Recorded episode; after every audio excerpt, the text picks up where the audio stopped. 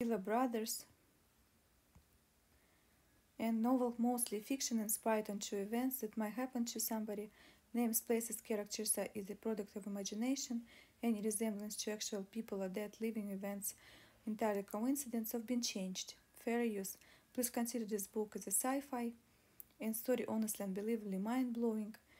Uh, this novel contains portion of third-party content. Uh, works are meant to be educational, scholar nature, which is protected by fair use laws. My name is Leah at TMT Public Relationship Agency, also known through START, and Detective Attorney Matt Blues likes to investigate uh, lifetime events. And uh, this time, to start, decided to investigate a strange case about two rich brothers who were accused of their parents' death. And today we're going to talk about chapter Case Reopened.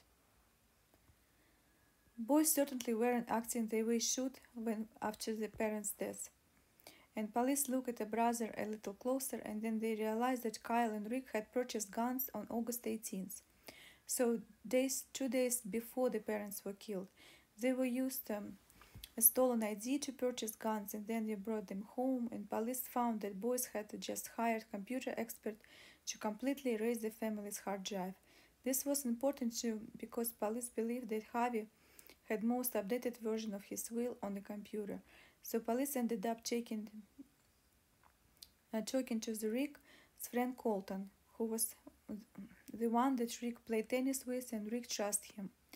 So uh, they were even working on a book together, and they will ask him to go to lunch with Rick, and he and he did it on November seventeenth. Colton asked Rick to go for, for lunch. They didn't act normal, but Rick seemed very nervous, very anxious. Colton kept kind of poking at him. Quote, What's going on? Why are you so funny? Why are you acting so weird?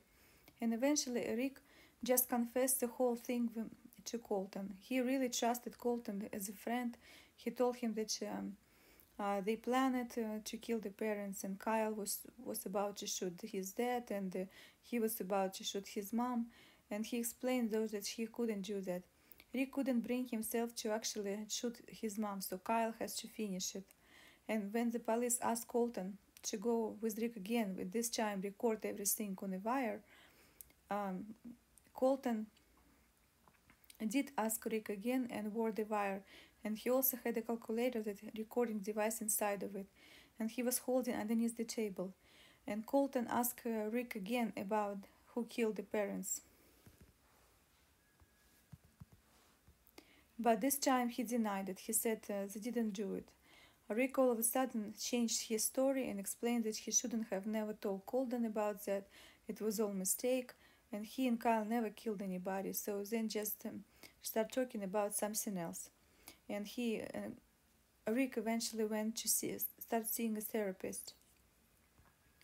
Mickey was in therapy as well, and turns out that Mickey actually told her therapist that she was afraid of her sons that uh, she thought uh, her sons were sociopaths, a psychopath, and turns out that the mother of brothers, Mickey, was afraid of her sons so much Была твоя любовь одна, ты завтра не забудешь, и я буду.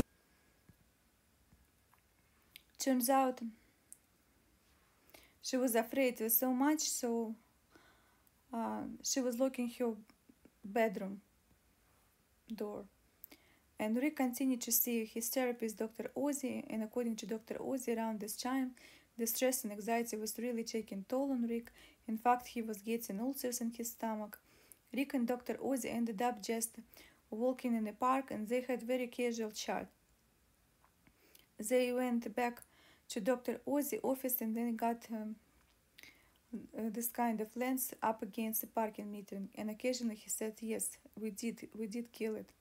And Dr. Ozzy was shocked and he brought him back to his office and, and made him explain the whole story. And this is where Rick explained that after they murdered the parents, they changed into clean clothes and they dumped these shotguns up the road and they went to the movie theater to get a alibi and the tickets for movie. And Dr. Ozzy told him to call Kyle immediately and call him to the office. Kyle came to the office and met there Rick and Dr. Ozzy. However, Dr. Ozzy was secretly recording this whole session, hoping they're gonna confess. And when Kyle found out that Rick, his younger brother, actually spelled out the beans to Dr. Ozzy, he was so pissed, and it wasn't part of the plan. They were supposed to get away with this, and they actually ended up threatening and kill Dr. Ozzy if he told this story to anyone. And instead of going to the police right away, Dr. Ozzy was so scared. So he continued talking to brothers. He continued to have several sessions with them, and um, he recorded it all. And they began talking about murders in more details. To be continued, stay tuned.